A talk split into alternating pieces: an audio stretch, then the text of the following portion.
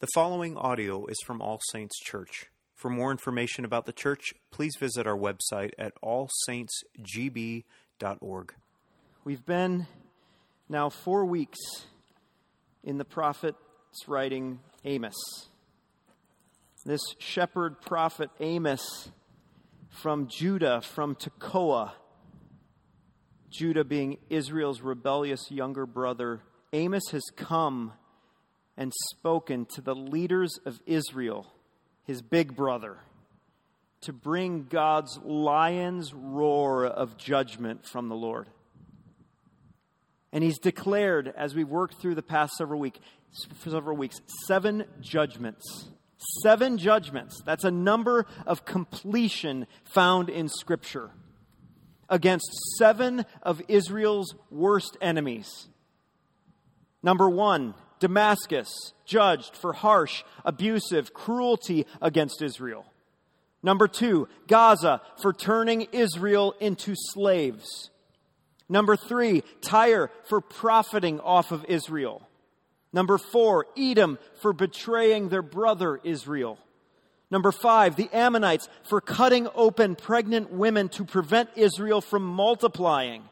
Number six, Moab, for using Israel's family bones to paint their town as a mark of victory. And number seven, last week we talked about the other side of the tracks, Judah, rejecting God's law and going after other gods. Seven judgments given from the Lord of fire and destruction. And the leaders of Israel are hearing Amos's words, these seven roars that came from the prophet, and they are shouting an amen. A hearty amen. God's judgment has been declared complete. Seven judgments complete.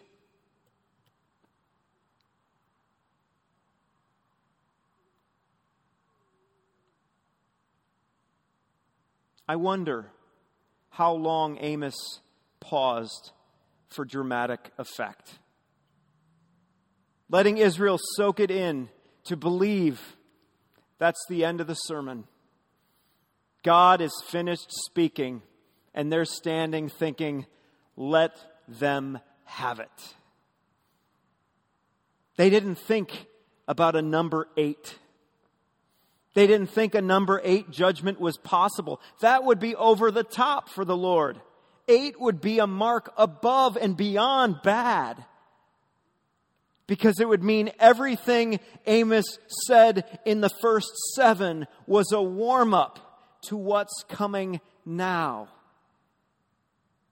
And then he spoke. A reading from the prophet Amos. Thus says the Lord For three transgressions of Israel, and for four, I will not revoke the punishment. Because they sell the righteous for silver, and they sell the needy for a pair of sandals. Those who trample the head of the poor into the dust of the earth and turn aside the way of the afflicted a man and his father go in to the same girl, so that my holy name is profaned. They lay themselves down beside every altar, on garments taken in pledge, and in the house of their God they drink the wine of those who have been fined. Yet it was I who destroyed the Amorite before them whose height was like the height of the cedars and who was as strong as the oaks. It was I who destroyed his fruit above and his roots below. And it was also I who brought you out of the land of Egypt and led you 40 years in the wilderness to possess the land of the Amorite. And it was I who raised up some of your sons for prophets and some of your young men for Nazarites. Is it not indeed so, O people of Israel, declares the Lord? But you made the Nazarites drink wine, and you commanded the prophets, saying, You shall not prophesy. Behold, it is I who will press you down in your place. As a cart full of sheaves presses down, flight shall perish from the swift. The strong shall not retain his strength, nor shall the mighty save his life. He who handles the bow shall not stand, and he who is swift of foot shall not save himself, nor shall he who rides the horse save his life. And he who is stout of heart among the mighty shall flee away naked in that day, declares the Lord. God, we thank you for your word the story of your grace. I want you to think on this phrase for a moment with me. Freedom is what you do with what's been done to you. Say that again. Freedom is what you do with what's been done to you. Each of us have the freedom of will to choose how to respond to what comes at us. My kids will come up to me and be like, My brother makes me so mad. And it drives my kids crazy when their former counselor, a dad, applies this concept to my sons. Your brothers can't make you angry, son. They can't make you angry. You are choosing to be angry. Freedom is what you do with what's been done to you. This definition allows a slave to still have freedom to forgive their master. This phrase allows an abused person to still have a choice to turn the other cheek. It allows a victim of a hate crime to respond with love. Freedom is what you do with what's been done to you. We've covered these seven judgments in the past week, seven vivid accounts of what's been done to Israel awful things, abusive things, hateful things. They've been oppressed by tyrant kings and armies. They've been used as weapons of war or used as slaves for profit. They have been abused as trophies of power and sick pleasure. They've been misused to paint a city with their bones. Freedom is what you do with what's been done to you. What do you do if that's what's been done to you? Get bitter, get angry, get even. But this quote, freedom is what you do with what's been done to you, is not the fullest definition of freedom for us, church. If the Lord God is the beginning of all things, then freedom is from Him. Freedom is not only what you do with what's been done to you, people and by people. Freedom is what you do with what's been done for you, people. What's been done for you, Israel? What's been done for you, church? Freedom is what we do with what's been done for us. Do we do what God has done for us? Do we defend the weak? Or do we do what's been done to us? Offend the defender of the weak. Three questions I want us answering this morning. First, what has the Lord done for you, church? Second, what is the most offensive response to what the Lord has done for us? And finally, how does God respond to being offended.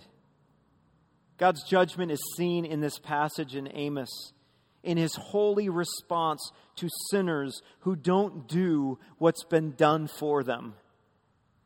We'll actually begin today in the middle of the passage in verses 9 to 11 to answer our first question What has the Lord done for us, for the church, for Israel? He defends the weak with his power. The Lord defends the weak with his power. How does he do that? With protection? Look at verse 9. What do you see there? You see the Lord destroying strong enemies for Israel. When Israel came upon the land that was promised to them, they, sp- they sent out spies to check out that land of where they were promised. And they saw these intimidating Amorites, the big and tall. They had their own store for them. The Amorite, big and tall. So big and tall that the spies coming back to Israel who have spied out the land reported, We seem to ourselves like grasshoppers compared to them. Squashable in comparison, weak in contrast. But what does the Lord say to the grasshoppers in verse 9? I was stronger. Weak ones, I destroyed them from head, the fruit in verse 9, to toe, the roots in the same verse. I was stronger, the Lord says, for you weak ones. Think about it like if we are grasshoppers out here this morning. Let's pretend there's a grasshopper right here, and I am the Amorite. I am a person's foot ready to squash it. The Lord is a tornado behind that person.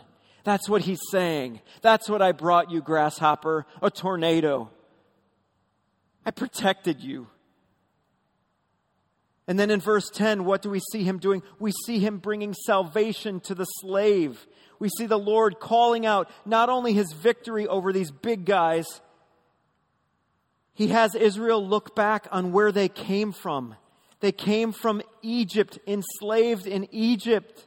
You were in such a sorry state under the rule of a terrible boss named Pharaoh. He was enjoying a lush life on the back of you, Israel. He demanded you work for nothing so he could take everything from you. And the Lord reminds Israel, What did I do? Saved you from that enslaved ones, I took you out of slave labor, forced labor, and I fed you through the wilderness as you made your way to this promised home. We don't understand slavery. We don't understand the psychology of slavery. But rescue and being redeemed out of slavery is usually not even on a slave's radar. We support international justice mission as a church and their mission is to go after slave laborers, to rescue them and pull them, trafficked people, out of their torment, out of their slavery. And countless stories IJM tells about the bewilderment that comes from being rescued. After years of slaves being told, You are nothing, comes the police and comes this team of rescuers saying, No, you're valuable and you are worth getting out of here. You are worth rescuing. And the people go, I don't know how that is even possible. That was Israel. And that was the Lord bringing rescue. He saves the slave. And then in verse 11, he provides leadership for the sheep.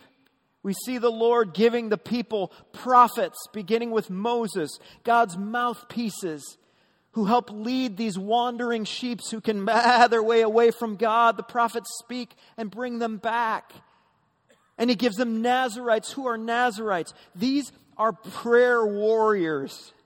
These are people who made vows to the Lord by refusing to drink wine for a time they refused to cut their hair. They refused to touch anything dead, to set themselves apart in prayer, asking the Lord to help the people. That's what Nazarites did. And when he did answer the prayer, the Nazarites would cut their hair off and throw it into the fire of the altar to say, Thank you, Lord, for acting on our behalf. Thank you for answering prayer. The Lord is saying, Wandering sheep, I gave you guides to keep you on the right path with these prayer warriors and with these prophets. Three ways the Lord loves his little grasshopper people. Not because they were lovely or large, but because they were his and they were loved. The language of the passage emphasizes the Lord speaking it. I destroyed enemies. I brought you up. I raised you up. I want to ask you if you feel like you are one of those little ones, where are you experiencing your weakness? The Lord is bigger than your worst, largest fear. He wants to defend you, fearful one. Where are you enslaved to some sin or something in your life? The Lord offers a rescue out of your trap. He wants to free you, valued one. Where are you wandering out of step with God and His Word? The Lord has given you people to guide you off of the ledge. He wants to lead you, little lamb. Why does the Lord bring up all of these things that He's done to free Israel in these verses 9 to 11. Why? Because they've become like their enemies, not like their God. How? This is the second question. What is the most ex- offensive response to what the Lord has done for us? It's this it's to use the weak as props for power. The most offensive thing to the Lord is when you will use a weak person as a prop for your own power. Props that they used for profit, props that they used for pleasure, props that they used indeed for power. And Israel's list of crimes in verses 6 to 8 is a litany of examples of using the weak as props for power. The oppressed has become the oppressor. The grasshopper has become the foot to squash it. The slaves have become the hateful masters. The sheep have become the wolves. Look at this description found in verses 6 to 8. Verse 6 see the attack on the weak by making a buck off the righteous. That word can be translated righteous as innocent. They are taking innocent people and making money off of them. Pennies of off the dollar because you see that sandal image? That's just a cheap transaction. A human being is being traded for a piece of shoe. They're selling their own family off. And then in verse 7, they're going after the poor who made less than minimum wage to pay up for what they're not able to pay. They are abusing already indebted people by trampling the head of the poor, by turning them into slaves who can't ever pay back their debt. And they're looking away when they hear someone cry out for help. Could you help me? Could you help me? Nope, I'm not even paying attention. I'm turning aside. I'm turning away. I'm not listening to your need for help. And then in verse 8, they're sh- slaughtering the sheep by prostituting and abusing the help who are helpless. That girl is probably a slave laborer who has no other recourse than to have the master of the house and his son have their way with her.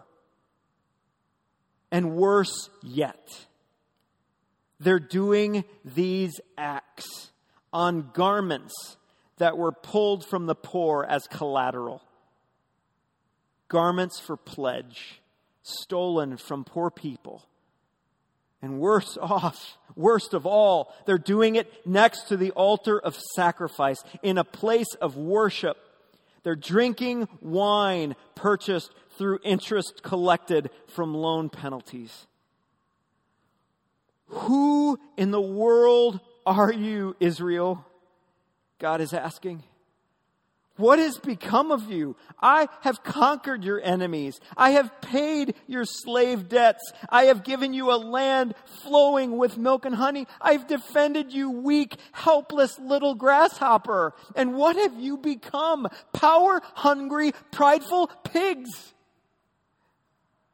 Friends, we need to pay very close attention to these verses because we may, like Israel, believe that the crimes God is naming are crimes for someone else to hear. So I want to ask us some important questions this morning. How are you using people as your props to power? How do you size up people who are weaker than you? I want to give you a list of people who might be your props. A list of people with possibly your self righteous response or your oppressor response. And I want God to search your hearts and see is there someone in that list that I can see that I do use to prop my own power? Maybe it's the uneducated. And you say, I'm smarter. Maybe it's the theologically untrained, and you say, I'm wiser. Maybe it's the weaker vessel woman, and you say, I am the leader of this household. Maybe it's the trophy child who you say, I'm something because they did well at football. Maybe it's the lazy millennial, and you say, I work harder. Maybe it's the desperate and the poor, and you say, I'm self made. Maybe it's the bed bugged, and you say, I'm cleaner. Maybe it's the one who owes you, and you say, I am debt collector. Maybe it's the one who hurt you, and you say, I am avenger. Maybe it's someone who's laying injured, and you say, Oh, I'm healthy. Maybe it's the elderly who lay lonely, and you say, I'm busy. Maybe it's the struggling, and you say, I'm put together. Maybe it's the stranger, and you say, I've got a family. Maybe it's the refugee, and you say, I'm a citizen. Maybe it's the loser, and you say, I've won more. Maybe it's the lost, and you say, But I'm found. Maybe it's the addicted, and you say, I'm stronger. Maybe it's the one who couldn't help you and you say, I'll find someone who can. Maybe it's someone who reflects poorly on you, and you say, I'm embarrassed. I don't want to be around you. Maybe it's the one who can make you look good. I'll use them to look even better. Maybe it's the one who can't make the shot on the court. I'll mock you. Maybe it's the one who can't make the grade. I'm the valedictorian. Maybe it's the one who does everything wrong. I'm righteous. Maybe it's the Sports Illustrated model. I'll have my way with you. Maybe it's the trafficked child. I'll ignore you. Maybe it's the parentless foster child. I'll, I'll just pay for you. Maybe it's the tragic story, and we say, I'll pray for you. Or maybe it's the weakest weakling, and we say, I'll pity you. Sinners, in light of God's strength, power, holiness, and might, this list of weak ones, they're us. We're desperate like, these, like this list. And how did God treat us? With miles and miles of mercy, with grace upon grace upon grace, with Christ given to be the weak one's strength, with Christ given to pay your unpayable debt, with Christ given as your perfect sacrifice for sin, with Christ ruling as your shepherd king. He gave you more than minimum wage. He gave you more than a handout. He gave you the maximum inheritance anyone could imagine. Life eternal with Him. The Lord didn't use you as a prop to make himself powerful. He made himself nothing in order to prop you up. So how dare you treat any image bearing human being any less than how God treated you, weak one, defended one, purchased one, rescued one? This is God's rage against Israel's sin. They have taken the riches of God's grace given to them and hoarded it for themselves, making everyone pay for their lush life. They've become like the nations they hated. Verse 12 says worse. They don't want to hear about it. They're shutting up the Nazarites by forcing them to break their prayer vows. Drink some wine, come on. They're telling the prophets, like Amos, who's now their enemy, he's no longer a friend bringing a message they want to hear. They're saying, Shut up. We can't hear you. We don't want to hear you. Don't you speak another word. Have you ever been used by someone for that person's gain? Have you ever been a prop to someone? I have. In ministry, I have. What does that do inside of you? It creates anger and rage. But have you ever been loved by someone who didn't care what was in it for them? Who gave you everything? What does that do inside of you? Gratitude, thanksgiving. How can I serve you? Listen to the judgment upon Israel, church. We must repent of using the weak to prop ourselves into power, and we must become like the weak and serve them. The Lord is calling upon us through this weak prophet, preacher, to repent, to practice true religion, which is to care for weak ones. What does Scripture say that is? Who is that? Widows and orphans. To live unmeasured in our generosity to live unafraid what other people might think, to call out injustice and injustice when it happens, to befriend the friendless, to be who God was and is to you, sinner, a friend of sinners, a helper to the helpless, a hope to the hopeless. Humble yourselves under the mighty hand of God by becoming a servant to the least and the lowly, like you have been loved by Christ. What will happen if we don't? It's our final question. How does God respond to this offense, to using weak ones for your own power? He removes himself as a defender. He will no longer defend you. Look at verses 13 to 16 quickly. Israel, at Amos's time, they were a military powerhouse. They were confident they had the weaponry to protect themselves against any enemy.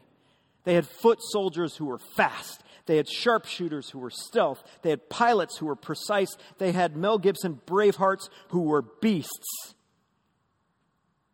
What does God promise to do to this military in verse 13? He says, I'm going to press them down like a cart filled with a harvest. It's kind of a strange expression, but you got to understand it. The people of Israel were given such blessing and bounty by God. So that's going to be ironic that the very blessing they received from God would be the very curse that would crush them underneath. Underneath that cart filled with all of their bounty, they would be crushed. The Lord, in his judgment, humiliates those who believe they are strong with defeat. Look what he does. What happens to your foot soldiers? They can't run anymore. What happens to your archers? They're shot in the heart. What happens to your horse riders or your pilots? They get shot down. What happens to your Mel Gibsons? They run away buck naked. The prophet Amos's words from the Lord would be fulfilled, completely fulfilled, but not just yet, because the Lord in his mercy is giving his people a warning of what's coming. Humble yourselves, Israel. Humble yourselves, church, or you will be humiliated.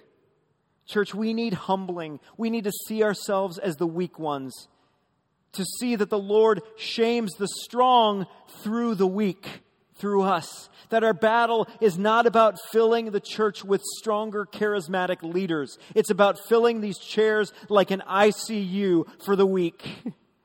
Our battle is less about securing our borders, church, to keep the needy out. No, it's more about opening our doors to allow the needy a bed and some bread.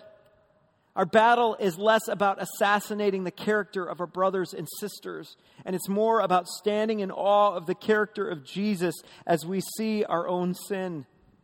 Jesus, who made himself nothing, who became what happened to the seven army soldiers in the last few verses.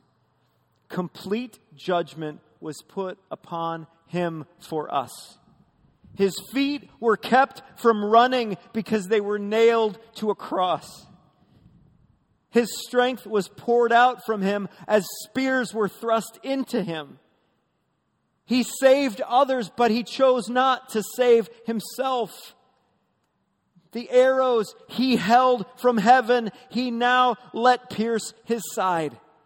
The rider of the white horse who's coming back in the apocalypse lay dead on the ground. Behold the naked man upon the cross who said, Blessed are the poor, for theirs is the kingdom of heaven, who made himself nothing so we could have everything, who took on our enemy, sin and death, and won victory for us, and who used his defeat, his humiliation to protect us, the weak. Freedom, friends, freedom, church, is what you do with what's been done for you. Choose now whom you will serve. Christ my only defender against a God who is offended. Or not Christ and be crushed under the rejection of his blessing. Let's pray. Father in heaven, we thank you for being our protection and our defender. And we confess we have become the offender we have misused our position and our power to power over others. There are people in our lives right now who we, in our righteousness, want to crush. Father, forgive us. Forgive us for playing the powerful one and forgetting what you've done for us in becoming weak. Help us to serve instead like you served us. Help us to hide under our defender Christ in the shadow of the cross. And help us, Father, to take up a cross and follow you, dying daily to ourselves, no more using people as props for our power. Dying daily, Lord, so that you might live through us. We ask this all in Jesus' name. Amen.